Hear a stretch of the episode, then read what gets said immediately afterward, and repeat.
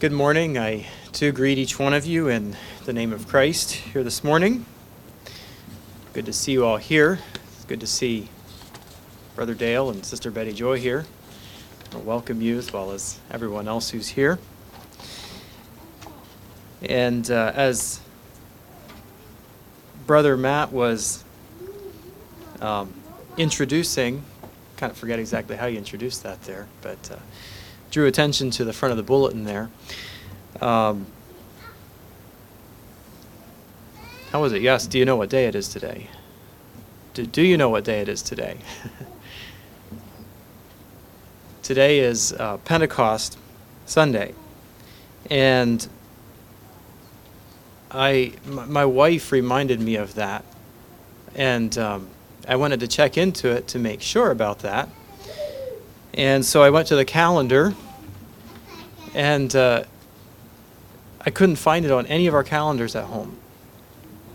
Same as, I think, actually, I think there was one calendar at home that I found Ascension Day on. So somehow these things are kind of slipping away from our calendars. And um, so I started doing the math. And. Um, came up with, I have to think here. I've struggled on uh, some of these numbers and looking through the Bible, trying to figure it out. But yes, we're at 50 days since Passover, which would have been uh, the day before Jesus died. So, um, just going through some of this. Um, so, what is Pentecost? Um, so if we would go back to the book of Exodus, in Exodus 12, we read about the Passover, where it was instituted. When the children of Israel were leaving Egypt, they were preparing to leave Egypt. And, and God had them kill that lamb and observe that first Passover. So then we go to Exodus 19 and the children of Israel had left Egypt. They came to Mount Sinai. And it was there that God gave the Ten Commandments to Moses. Now, that took place, and here I'm, I'm a little doing my research in, in Exodus and Leviticus, um, just a little bit having trouble putting all those numbers together or the days and so on, but would have been about 50 days after their departure from Egypt, after the Passover. So, yes, God came down on Mount Sinai, there in chapter 20 of Exodus, and gave the Ten Commandments. So, what does that have to do with Pentecost? Well, they didn't call it Pentecost in the Old Testament they had a number of different names. One of those was the Feast of Weeks. And in Leviticus, actually, I, I didn't check that out, if it uses the name Feast of Weeks there, but it, it talks about how um, they were supposed to observe this feast. And it was a commemoration of the giving of the law. So we come to the New Testament, we have Jesus crucified on the day that the Passover lamb was killed in the evening. And then, and here I'm a little rusty on some of my, my, my math, but I think it was from Saturday then. Um, 50 days following that would have been Pentecost, when uh, yeah, after Jesus had ascended into heaven. So the Old Testament, the one name was Feast of Weeks. The New Testament was Pentecost. And we all know the significant happening on the day of Pentecost in the New Testament there. That first Pentecost was the coming of the Holy Spirit. I was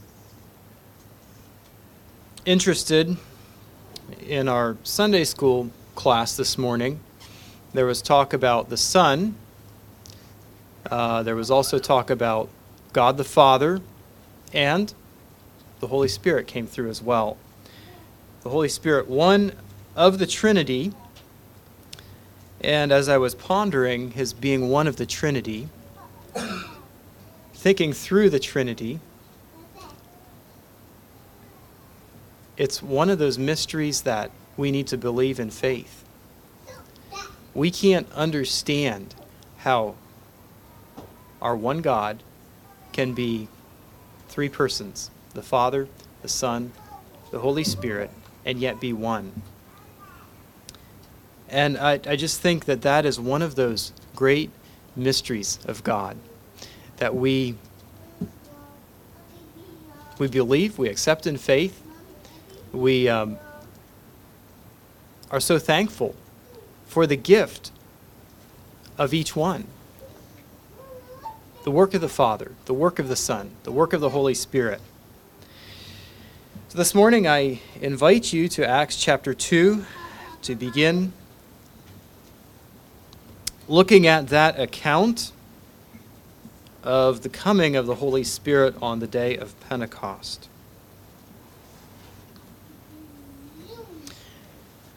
Acts chapter 2, we'll read the first 13 verses. And when the day of Pentecost was fully come, they were all with one accord in one place. And suddenly there came a sound from heaven as of a rushing mighty wind, and it filled all the house where they were sitting. And there appeared unto them cloven tongues like as of fire, and it sat upon each of them. And they were all filled with the Holy Ghost, and began to speak with other tongues, as the Spirit gave them utterance. And there were dwelling at Jerusalem Jews, devout men out of every nation under heaven. Now, when this was noised abroad, and the multitude came together, and were confounded, because that every man heard them speak in his own language, and they were all amazed and marveled, saying one to another, Behold, are not all these which speak Galileans? And how hear we every man in our own tongue, wherein we were born? Parthians and Medes and Elamites and the dwellers in Mesopotamia and in Judea and Cappadocia and Pontus and Asia, Phrygia and Pamphylia, in Egypt, and in the parts of Libya about Cyrene and strangers of Rome, Jews and proselytes, Cretes and Arabians, we do hear them speak in our tongues the wonderful works of God. And they were all amazed and were in doubt, saying one to another, What meaneth this? Others mocking said, These men are full of new wine. So we have in the account here, the day of Pentecost, we have the disciples being unanimously assembled together. A group of sincere followers of Jesus who are gathered together, it says, in one accord, in unity. And into this assembly comes the sound of a, a rushing, mighty wind. It says it filled the house where they were sitting.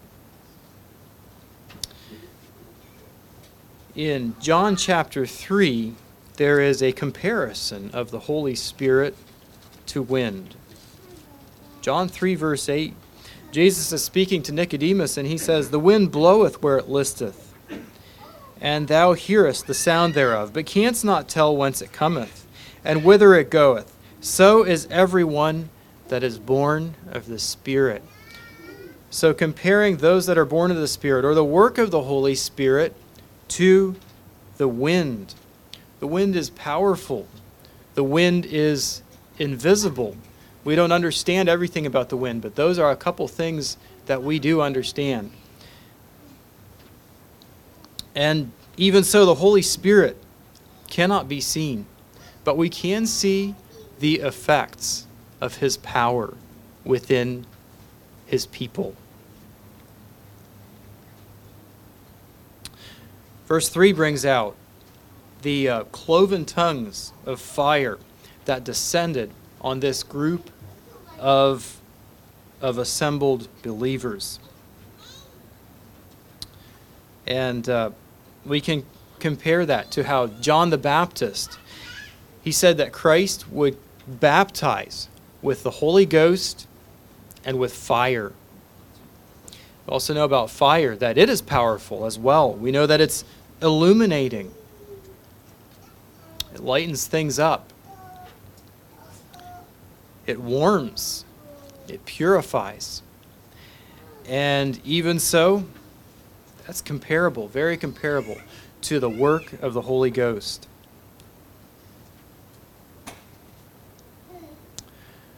And then verse 4 says that they were all filled with the Holy Ghost. Coming of the Holy Ghost. And there were immediate effects of the Holy Ghost as he came not upon, but within the believers. Jesus had promised in Acts 1, verse 8, he promised that the Holy Ghost would come and that they would receive power as the Holy Ghost came. And one of those effects, immediate effects, was the apostles speaking, or the disciples speaking in other tongues, in unknown tongues, languages that they did not know of themselves.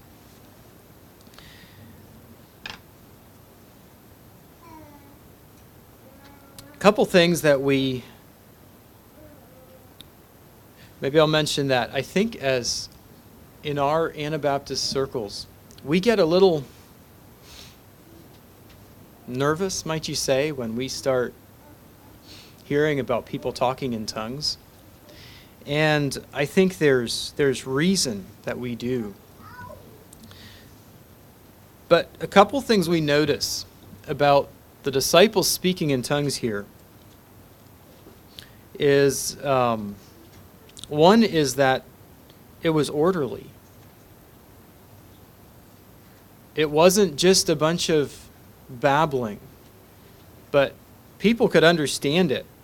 And, and it says that they were they were confounded. Okay? They they understood what was being said.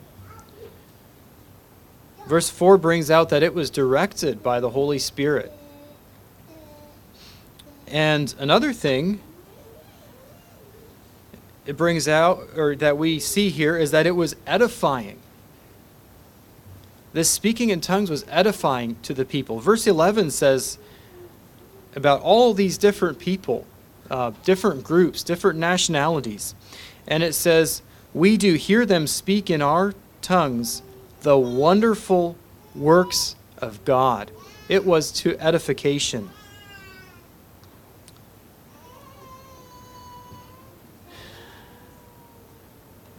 I think as we maybe get a little edgy at times about hearing, about speaking in tongues, I fear that there, there may be a lot of, could we say, self glorifying babbling that goes on in the name of tongues.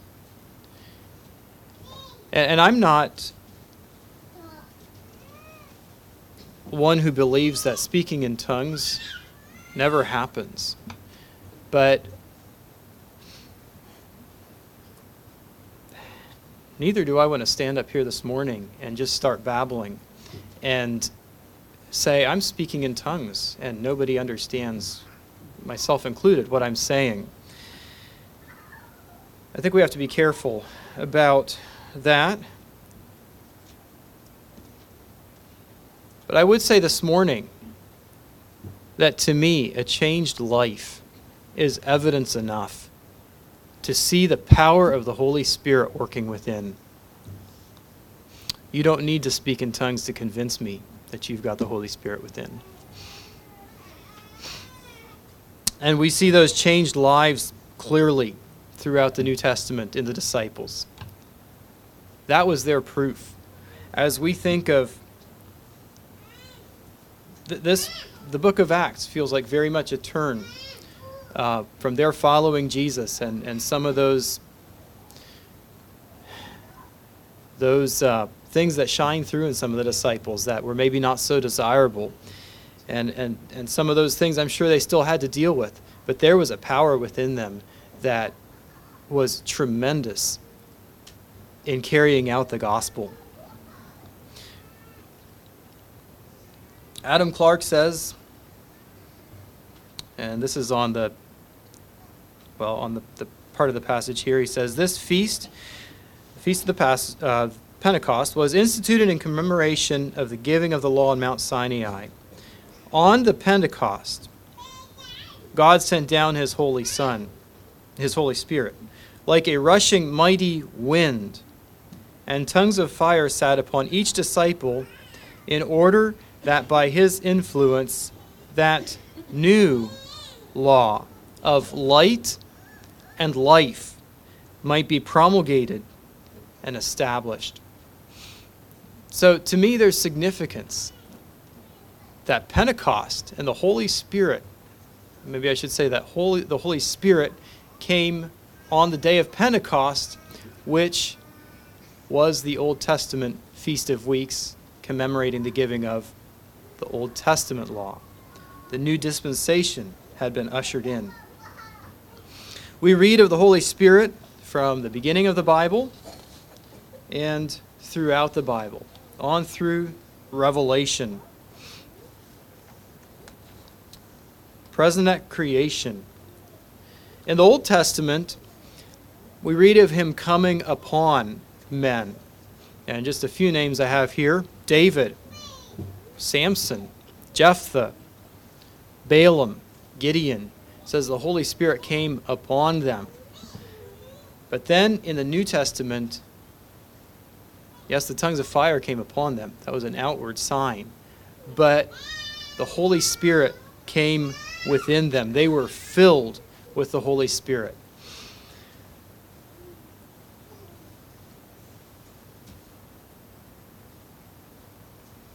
So man is a spirit as well. Found it interesting. Sometimes we say that man has a soul. But in Genesis, we read that man became a living soul.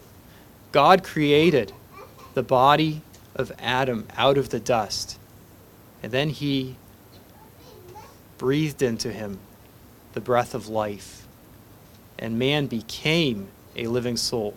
So we are living souls housed within a body. So man is spiritual, and as such, he connects with the Spirit of God.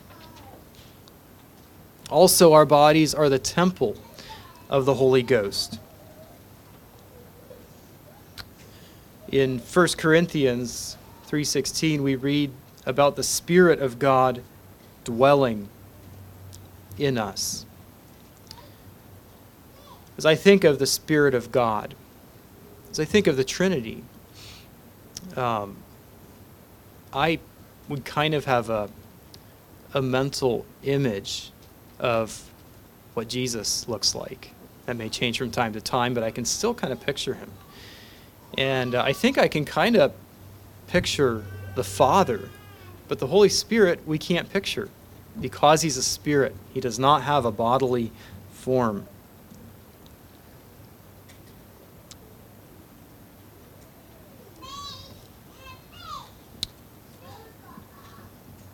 Who does the who does the Spirit dwell in? And uh, just uh, grab a verse from Luke 11 here.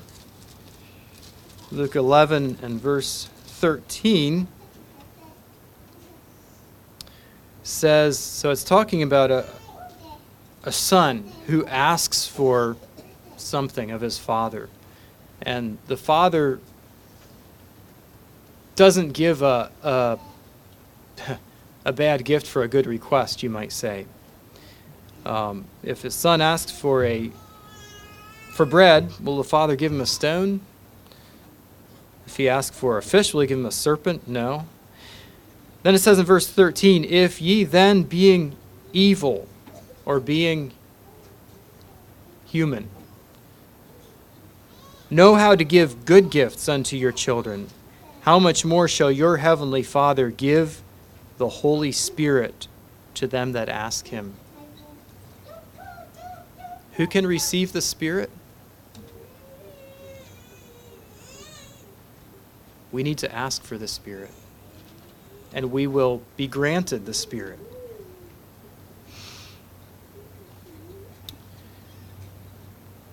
We need to understand that the Holy Spirit within is for the children of God, that it goes with that request uh, or with that commitment to making the Lord our God and accepting his plan of salvation. And God will not turn away anyone who would turn to him.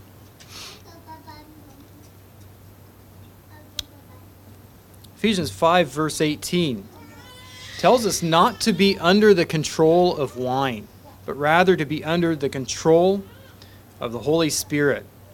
Or we could say under the influence of the Holy, the Holy Spirit. This morning I ask Is the Holy Spirit at work in your life?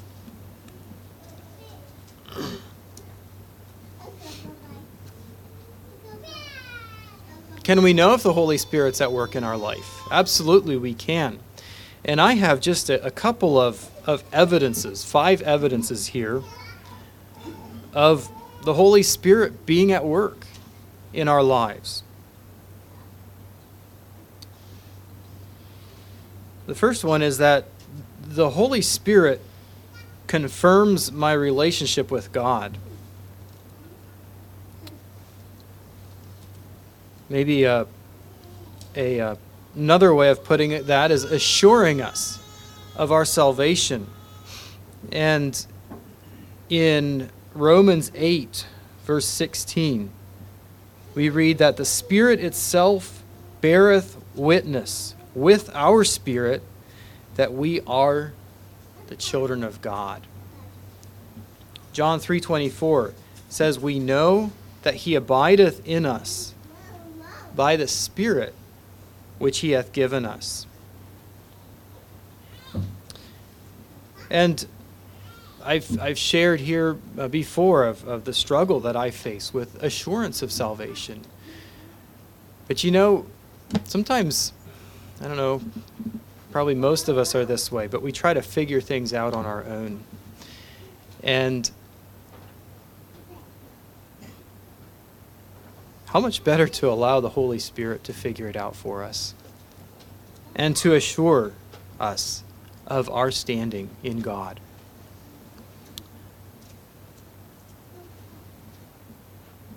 The second evidence is if the Holy Spirit empowers me to overcome. And also in Romans chapter 8, verse 13 it says, For if ye live after the flesh, ye shall die. But if ye through the Spirit do mortify the deeds of the body, ye shall live. Mortifying or putting to death those deeds of the body through the Holy Spirit. And if we have that power within us, we can know that the Holy Spirit is within us.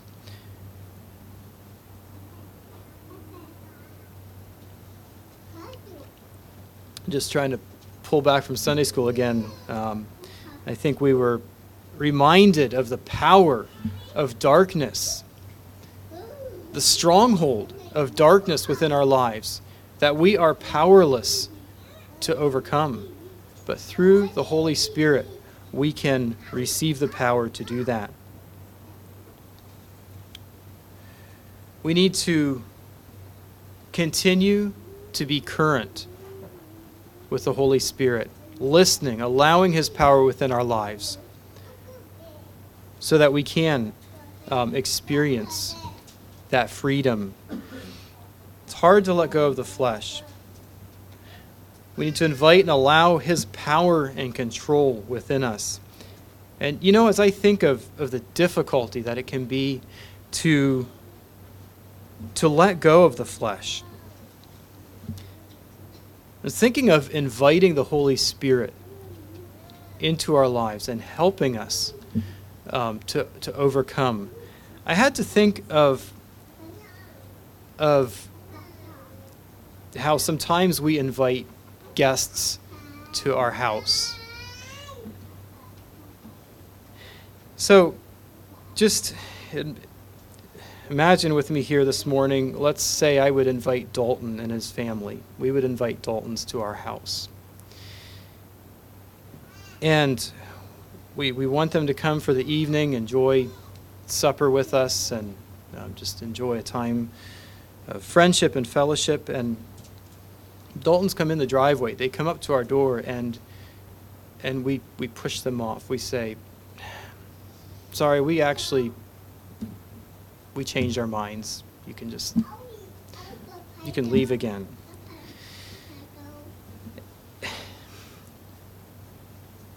Trust me, we won't do that to you.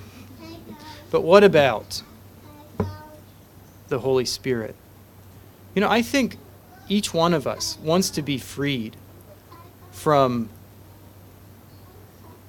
from those sins of the flesh, the things of the old life. We want to be freed. And we want to invite the Holy Spirit to help us. But is there, do we at times just push him away when he would come?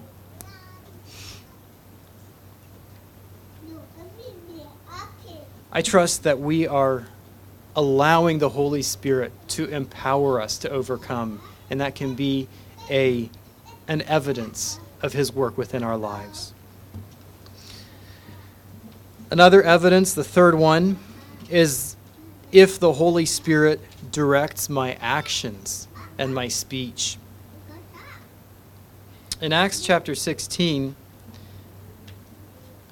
we have the account of Paul, who had a vision, and he was called to go into Macedonia.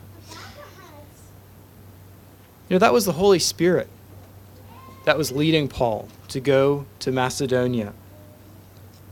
In Acts 8, we have the angel of the Lord leading Philip toward the desert of Gaza. Again, the Holy Spirit was leading him to a work that he wanted him to do, that God wanted him to do. The Holy Spirit, does he direct your actions? Does he direct my actions? And uh, just speech right along with that.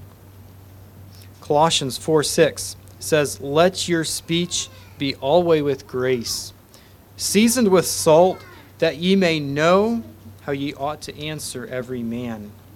Now that's spirit controlled speech. It doesn't say it, it doesn't use the word spirit, but that is spirit controlled speech. Away from home and at home. Is the Holy Spirit controlling my speech and my actions? You know, if we are directed by the Holy Spirit, there are times that we will do things that don't make sense to others. He may lead us to do something that, for example, doesn't take doesn't make financial sense to to other people. That's okay. What the Holy Spirit leads us to do, He will enable us to do.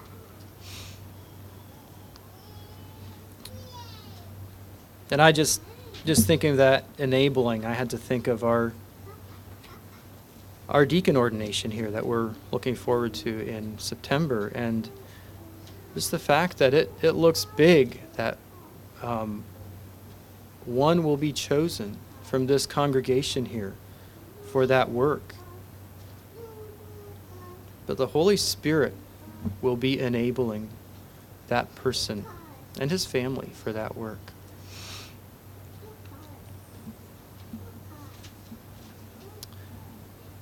Another evidence of the Holy Spirit within is if He gives discernment to us.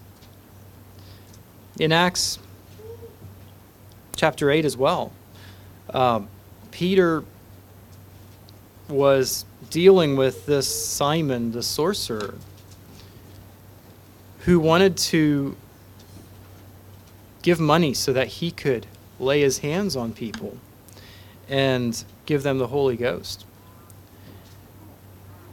And Peter had a discerning heart. He discerned that he was in the gall of bitterness, and he called Simon the sorcerer to repent. That was a discerning heart.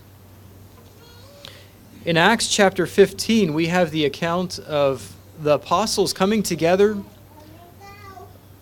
about this question of the Gentiles and circumcision. And in verse 28, it talks about how the apostles, actually, I think early in the chapter, the apostles and elders were together. And as, as the men came to the churches, they said it seemed good to us and to the Holy Ghost to not lay upon you more than these this burden. I forget how it says that.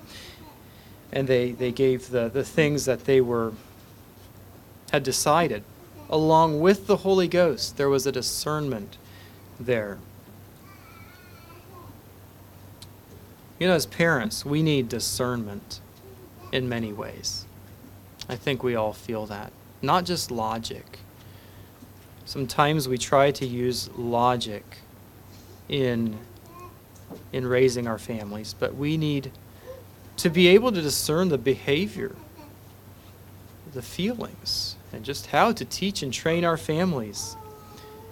And we need the Holy Spirit to guide us. If the Holy Spirit is giving us discernment, we can be assured of His presence and His work within our lives another evidence, the fifth evidence of the Holy Spirit's work in our lives is if the Holy Spirit is bearing fruit within us. Galatians 5:22 The fruit of the spirit is love, joy, peace, long-suffering, gentleness, goodness, faith, meekness and temperance. And we could spend a lot of time talking on those different things there. But uh, I was I was also um, I wanted to look at Ephesians chapter five for just a, just a little bit here on a description of one that is filled with the Spirit. Ephesians five, eighteen through twenty one says, "And be not drunk with wine." wherein is excess, but be filled with the Spirit. We referred to that verse earlier. Be filled with the Spirit, speaking to yourselves in psalms and hymns and spiritual songs, singing and making melody in your heart to the Lord, giving thanks always for all things unto God and the Father in the name of our Lord Jesus Christ, submitting yourselves one to another in the fear of God. I believe we have a description of a person who has the Spirit, one who is filled with joy, that beauty of being filled with joy, a result of the Spirit of God within. We could spend time looking at evidences of a spirit filled church. And I did not take a lot of time looking uh, uh, into that. But from Acts chapter 2, there is one description there that I think is a test of being a spirit filled church. Acts 2 1. When the day of Pentecost was fully come, they were all with one accord in one place we see a unified church. Unity and the Holy Spirit go together Ephesians 4, verse 3. Talks of that unity in the Spirit going together. Just want to look that one up here quickly. Ephesians 4 3 says, endeavoring to keep the unity of the Spirit in the bond of peace. And you know, in a spirit filled, unified church, it's not that we all think the same way. But we can share and we can hear and we can work through things, work through differences.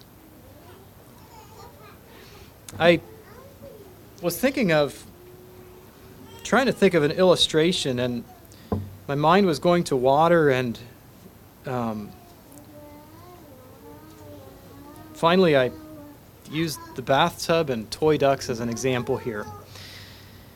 So, children enjoy playing with little ducks in the bathtub, little floating ducks. They bob up and down. And if I didn't try this to make sure, but I, I think we can understand here. If we fill the bathtub with a number of, of ducks floating on the water, and we make a current through that water, the ducks move around, and one duck might bump into another duck and just kind of slowly push the other duck away, and that duck might push into another duck and slowly push that duck away, and um, as the current goes, it continues to, to happen.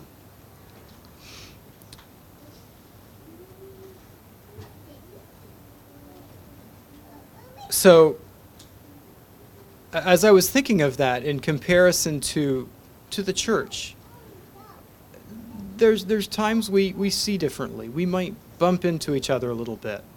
And there's, there's room to give. Um, if someone sees something a little differently, we, we can give. Um, it's not, doesn't have to be a huge deal. And sometimes we may find ourselves, unlike the ducks, um, we may bump into something and we may bump again and, and start realizing soon that, you know what, I'll just, we're not going to bump again. We're just going to, we'll give here.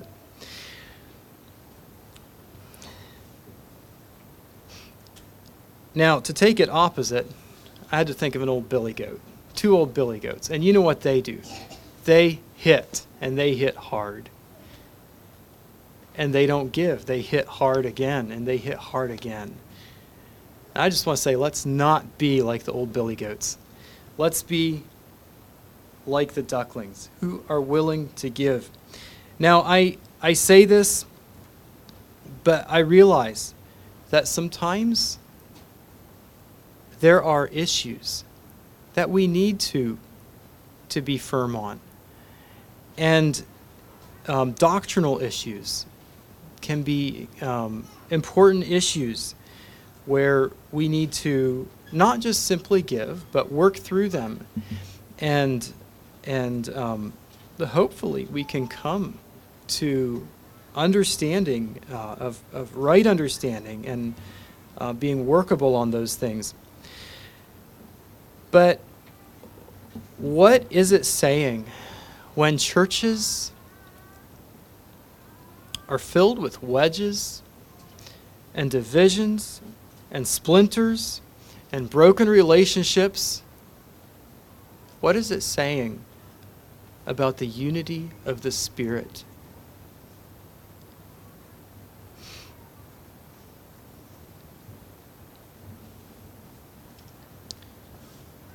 I'm thankful that we can experience unity in the brotherhood and that we can take those bumps and we can we can work through them.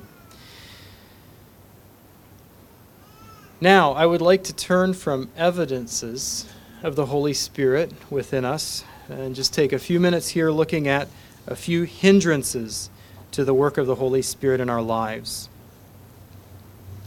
One hindrance to the work of the Spirit in our lives is disobedience to what we know is right.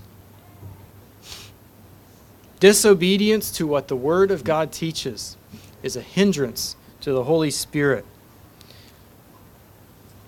Ephesians chapter 4 verse 30 calls us to not grieve the Holy Spirit. Grieve not the Holy Spirit.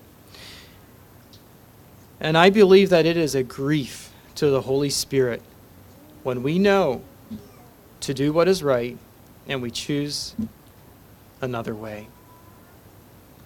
Another hindrance to the work of the Holy Spirit in our lives is going against the promptings of the Spirit.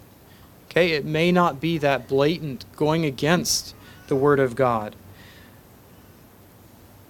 But when I feel led by the Holy Spirit, I hear that still small voice working, whatever it may be, to do something or to say something, and I choose to do otherwise.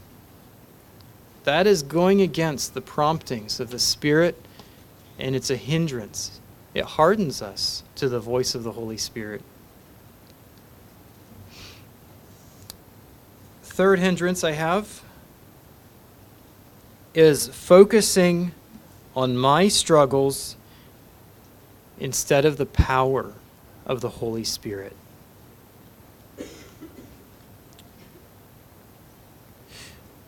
We all face struggles, I'm sure. And sometimes the struggles feel pretty big. And, and sometimes we think we have to figure out what to do. And, and we do. We, we do need to find a way to, to get through our struggles. But too often, for myself, I try to figure out, maybe with logic or on my own, how to be overcoming of my struggles. And I forget to look at the power of the Holy Spirit. Let's not hinder the work of the Holy Spirit. Let's be in tune with the Holy Spirit and allowing His free work within our lives. Each one of us has a responsibility in allowing that work of the Holy Spirit within us.